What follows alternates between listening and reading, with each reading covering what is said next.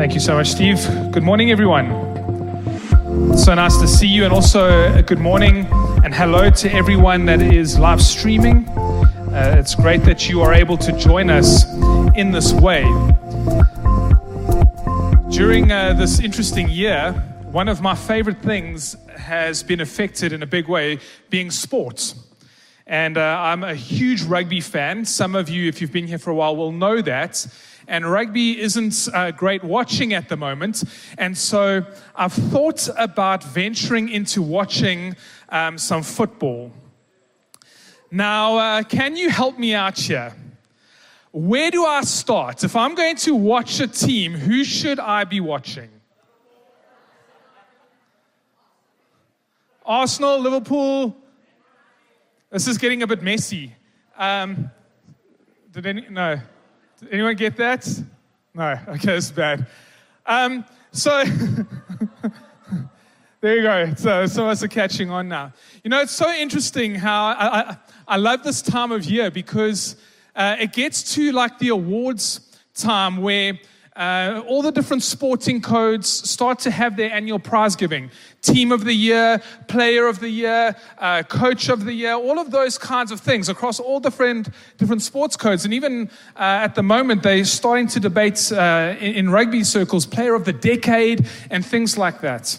And being a sports nerd, I find that really interesting. And I love to follow all the debates around that.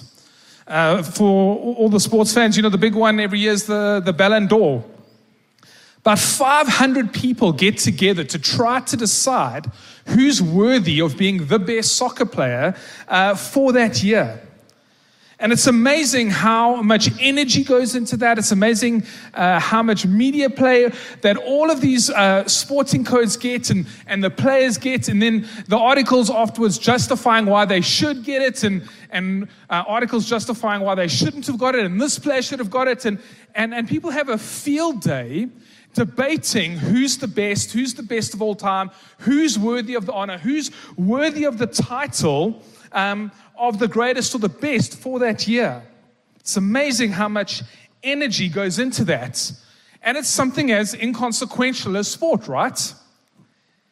And then we have things uh, that are non negotiables. Uh, I think of things like uh, air, water, food, right? We don't debate whether or not we need air. You know, nobody's going, uh, you know, it's okay if you just don't breathe for the rest of your life, you know? Or it's okay, just don't drink water, you'll, you'll be okay. There's certain things that we just don't argue about, right? We know that they're fundamentally true. If I don't have air, what's the consequence? I'm going to die. If I don't have water, there's a, a consequence. I'm, I'm going to, we don't argue with some of those truths. But the amazing thing about us as, as people is we love to argue, we love to debate, and we love to, and, and, and the term that's kind of been coined in, in recent times is all truth is relative. Uh, we like to disregard fundamental truths, and we like to apply things to our lives that are true for us. And you know, because we have access to all these platforms and media, and there's all these committees that get together to decide who's the best and what's true and what you should vote for and, and things like that, we sometimes, and this is happening more and more in the church, lose sight of what is of absolute truth for us. And because we forget that and we don't focus on those things, it has implications on our lives. So, we're going to be doing a series over the next few weeks, and we're going to be camping out in the New Testament book of Hebrews. So, why don't you turn there so long? Um, if you have a device or a, uh, a paperback Bible, turn there. You can, uh, don't be ashamed to look in your contents page for it. You can put a bookmark because you'll be there. If you're streaming, you've got a chance to run uh, to your bookshelf or whatever to grab something to find the book of Hebrews and get to chapter 2. Well, today we are going to be uh, Hebrews chapter 2 and from verse 14. Before we start there, I want to lay a, uh, a foundational truth for us and for this series. See, uh, as I'm saying this, you know, people battle with uh, having anybody impose an absolute truth on them. We don't like that as people because we want to be able to pick and choose and customize our value system and what we believe. But what the writer of Hebrews is going to be doing and what we're going to be focusing on for this series is some of these absolute truths. Because with them comes a way that we should be living in light of the absolute truth. As I said, if I know that I can't live without air, I carry on breathing.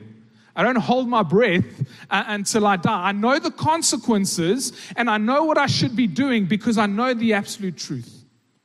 And so, what we're going to be looking at is we're going to be taking some of these truths, we're going to be unpacking them, and then looking at the natural outworking and the impact it should be having on our lives. But to start this off with, here is the foundational truth for us uh, this morning, and I don't want to take this for granted. See, we believe in the literal, physical death and resurrection ascension of Jesus. Now, when it comes to church and when it comes to matters of faith, sometimes people get involved in church and they really enjoy community. This church in particular has fantastic community. We love people. So somebody comes in, they enjoy people. They enjoy the singing and the worship, the coffee, the brownies, the community engagement. And so uh, this happens where people get into a church community, uh, then hear things about Jesus, the church. And so people can end up becoming, in their minds, believers or, or Christians, church goers, without resting their lives on this fundamental truth. See, when we talk about faith and when we talk about what we believe as Christians, and especially here at Riverside, this is the foundation that we build everything on. That there was a literal and physical death of Jesus. He then literally and physically rose again from the dead and ascended to the Father. Now, obviously, there's more to that, and that's going to be unpacked through the series. See, if you want to disprove Christianity, you don't go to the age of the earth. You, you, you know, you don't go to um, things like uh, church divisions or why there's so many denominations. You don't go to, you know, inconsistencies or perceived inconsistencies um, in the Bible. This is uh, an interesting one here. If you want to uh, debate someone who is trying to tell you that Christianity isn't true, you can bypass all of those things. And, and something I love to do in debates is like, oh, you can have all of those. You want to disprove Christianity, you need to go here. You need to go to the physical death and resurrection of Jesus. Because for us, our faith is not this uh, force of the universe that we try and tap into. What is rooted, and, and for me personally, if you want to know, Craig, why are you in full time ministry? Why are you a Christian? It's because something happened. There was an event. There was a person, Jesus Christ, who lived and he died and he rose again. There is enough evidence to prove that. I mean, just uh, within scripture alone, you've got the disciples. Every single one of them died proclaiming that Jesus Christ was Lord. Died horrible deaths when they could have just admitted it was a lie. No, they went on to die. My personal favorite, the half brother of Jesus, James. We see in scripture uh, the family of Jesus wanting to pull Jesus out of ministry, going, No, listen, don't listen to him. This is nonsense. And then after Jesus' death and resurrection, you see James leading the church in Jerusalem. And James ends up dying, and as he's dying, he's worshiping his brother Jesus. Uh, if you have older siblings, I know we've mentioned this before, but if you have an older sibling, you will know this. Your older sibling uh, behaves as if they're God. Okay, we know this. Uh, I'm an older sibling, uh, I can speak to this. But younger siblings, what does it have to take for you to die worshiping your sibling as God? In James's case, it was he witnessed his brother die and saw him again raised to life through his own power three days later. So much so that he became the leader of the church and died for his faith. The fact that there was 500 uh, people who witnessed the resurrection at the same time, and uh, there's a, some incredible literature written on this uh, but it is impossible for so many people to share uh, the same hallucination as uh, people try to use to disprove some of these things. But that's just a small snapshot of evidence for me, for us here as leaders at this church. Everything we do is rooted in this event. Right? Faith is resting in the fact that Jesus came, lived, died, rose, and ascended. And that has some very real implications for our lives. And I don't want to miss this because this is why we do what we do. Paul writes If Jesus did not die, we should be pitied more than anyone else. This is why the series is called If Jesus. Because if these truths are real, they're not negotiable, they're not debatable, this happened. What are the implications for you and me? What should be the result of our lives because of this event that happened?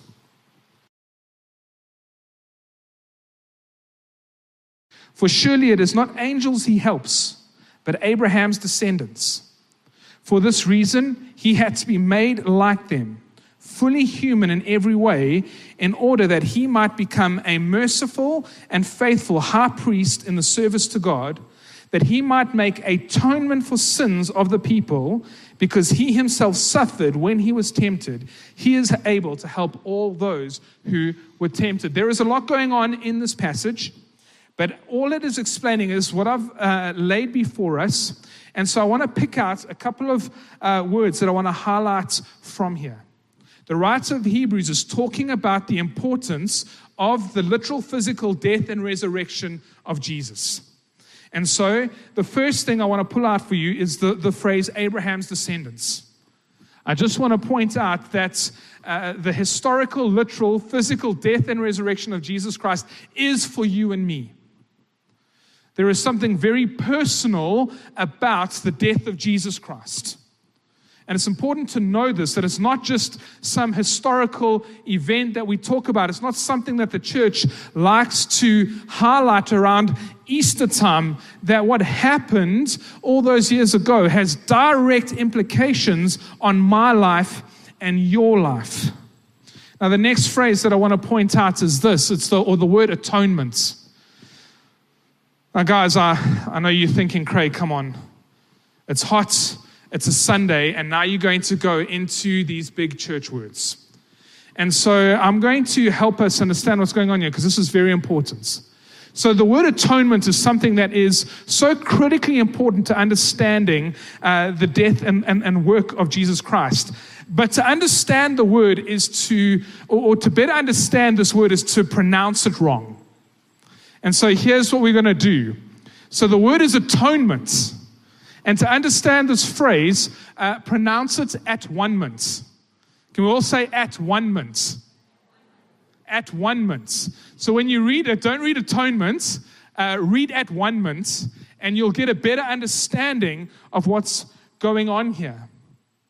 There's some personal work that Jesus is doing, and we call that work atonement at one mint.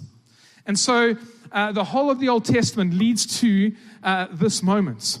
So you've got Jesus who uh, dies on the cross. Uh, uh, why don't we put the next one up so that, uh, and go to the next one?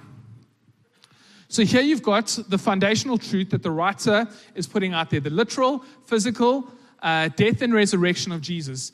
And now the text is going, uh, in doing this, he acted as a high priest and he makes this what we call the atonement or atoning sacrifice. So the whole of the Old Testament leads up to this moment. Once a year, a high priest would go into the very kind of inner place of the temple uh, where the presence of God would be. He would go once a year and he would make a sacrifice. He would pour blood onto the altar, stemming back all the way to the very beginning in Genesis where Adam and Eve were removed from God's presence. They could no longer be in the Garden of Eden. They could no longer be uh, with God like they were. They became separated from God. They were no longer one with God in His presence. There was now a permanent divide between God and His creation, us as people. And so, this is where we talk about the personal uh, work of Jesus and implications for my life and for your life. And so when we talk about this, when the writers talk about this truth, here are some of the, the results or the applications of that.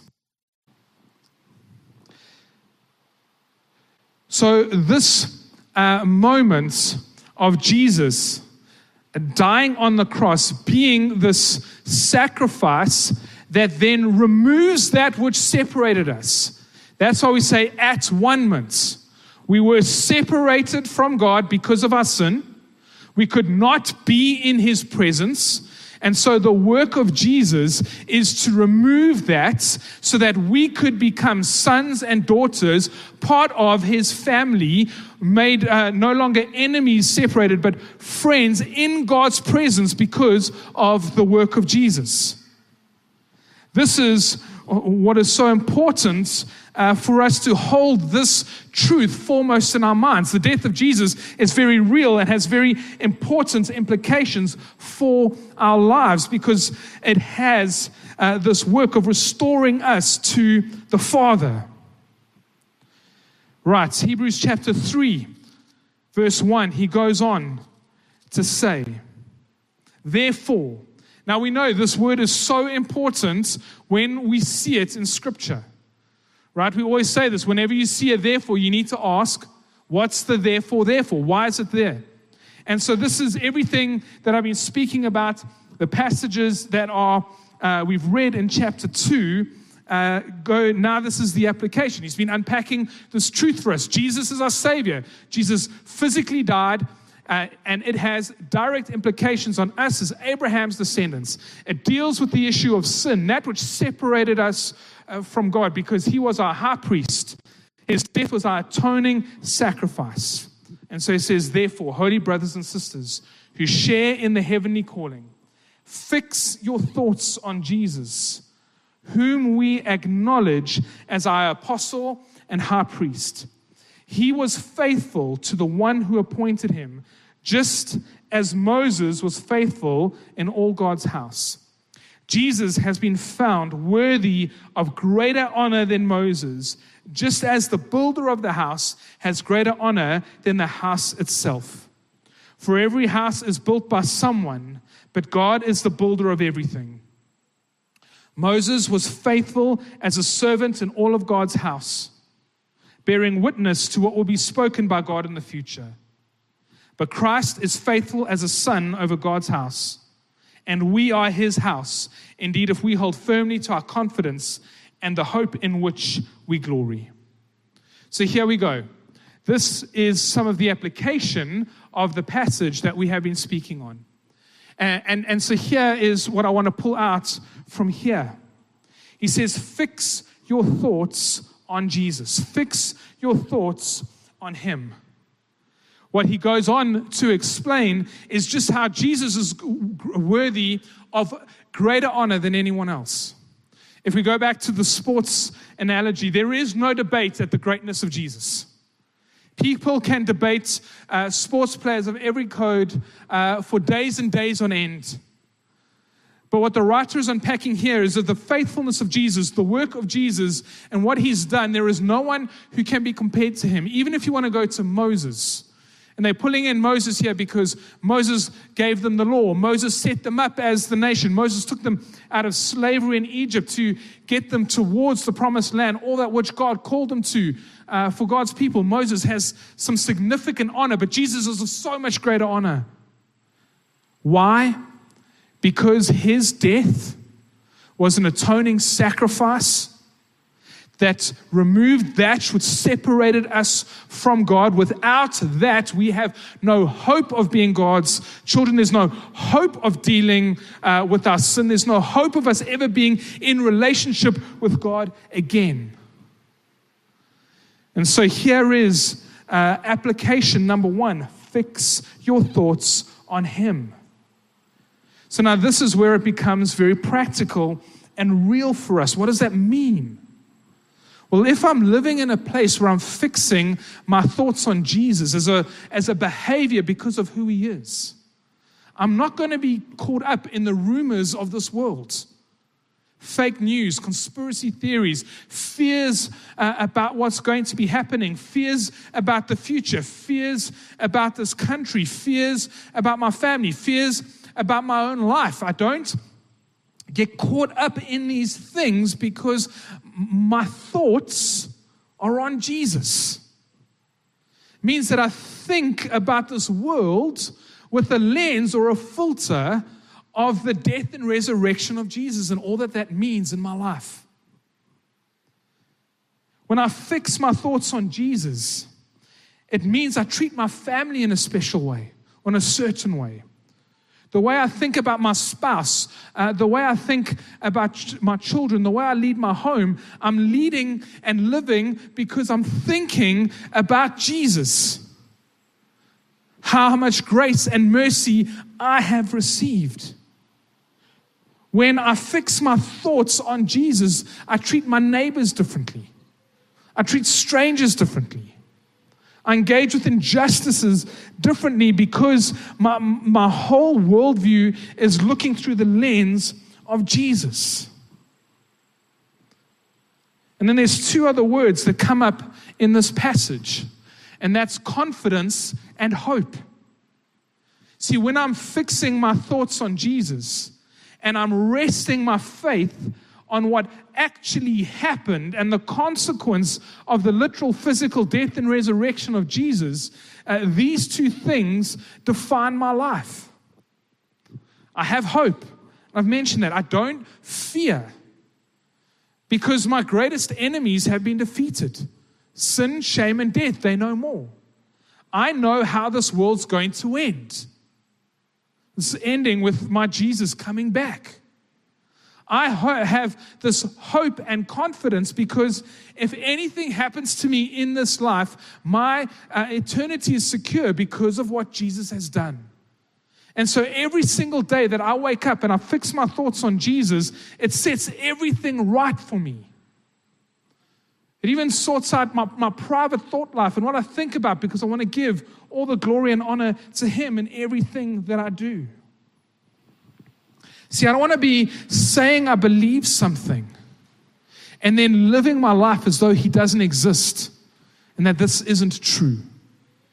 So if Jesus died on the cross in my place for my sin, as the atoning sacrifice, acting as a sufficient high priest, and rose again in victory over sin and death. If Jesus, then let us fix our thoughts on him. Let us fix our thoughts on him so that we may live this world with confidence and hope. This is a very real application for us. We don't say these things because they're nice to hear, to give us, you know, the warm fuzzies on a Sunday morning, because something happened and that truth impacts every aspect of our lives. So, church, I want to encourage you this morning fix your thoughts on Jesus. He is the only one who is worthy of such things. But now I don't want to just leave you there just for a couple of seconds. I want you to just think about this. What are going to be my steps this week to help shift so that this becomes more of a reality for me? It's not like just a switch that we're going to make automatically because we're so used to uh, fixing our thoughts on Facebook for our, our news and our input or, or CNN or, or whatever news sites you're on, you fix your thoughts on your friends and, and those kinds of things. But how are you going to fix your thoughts on Jesus? What is going to be the step that you take towards this? And just want to leave you with a few quick things. Maybe it's going to be that you set some reminders on your phone to wake up a little bit earlier, to maybe uh, get to God's word and some time alone where you can read some scripture and maybe pray. Maybe that's not something uh, that's a habit for you or something that you don't regularly do. I want to encourage you. That's an incredible way to start your day by fixing your thoughts on Jesus, His word, and through prayer and talking to Him. Maybe it's joining up with one of our midweek uh, life groups. That's where we gather. We gather around God's word. Some are still meeting online, some are still meeting in person. An incredible place in the middle of the week to pause and to fix your thoughts on Jesus. Maybe it's cutting down on your screen time.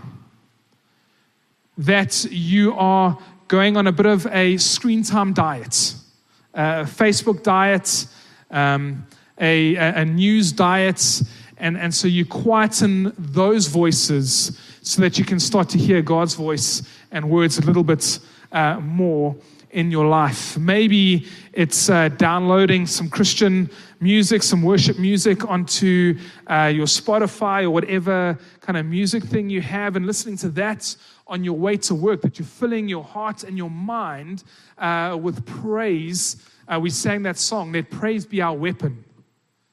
And, that is so true. And so, how is this truth going to affect your life?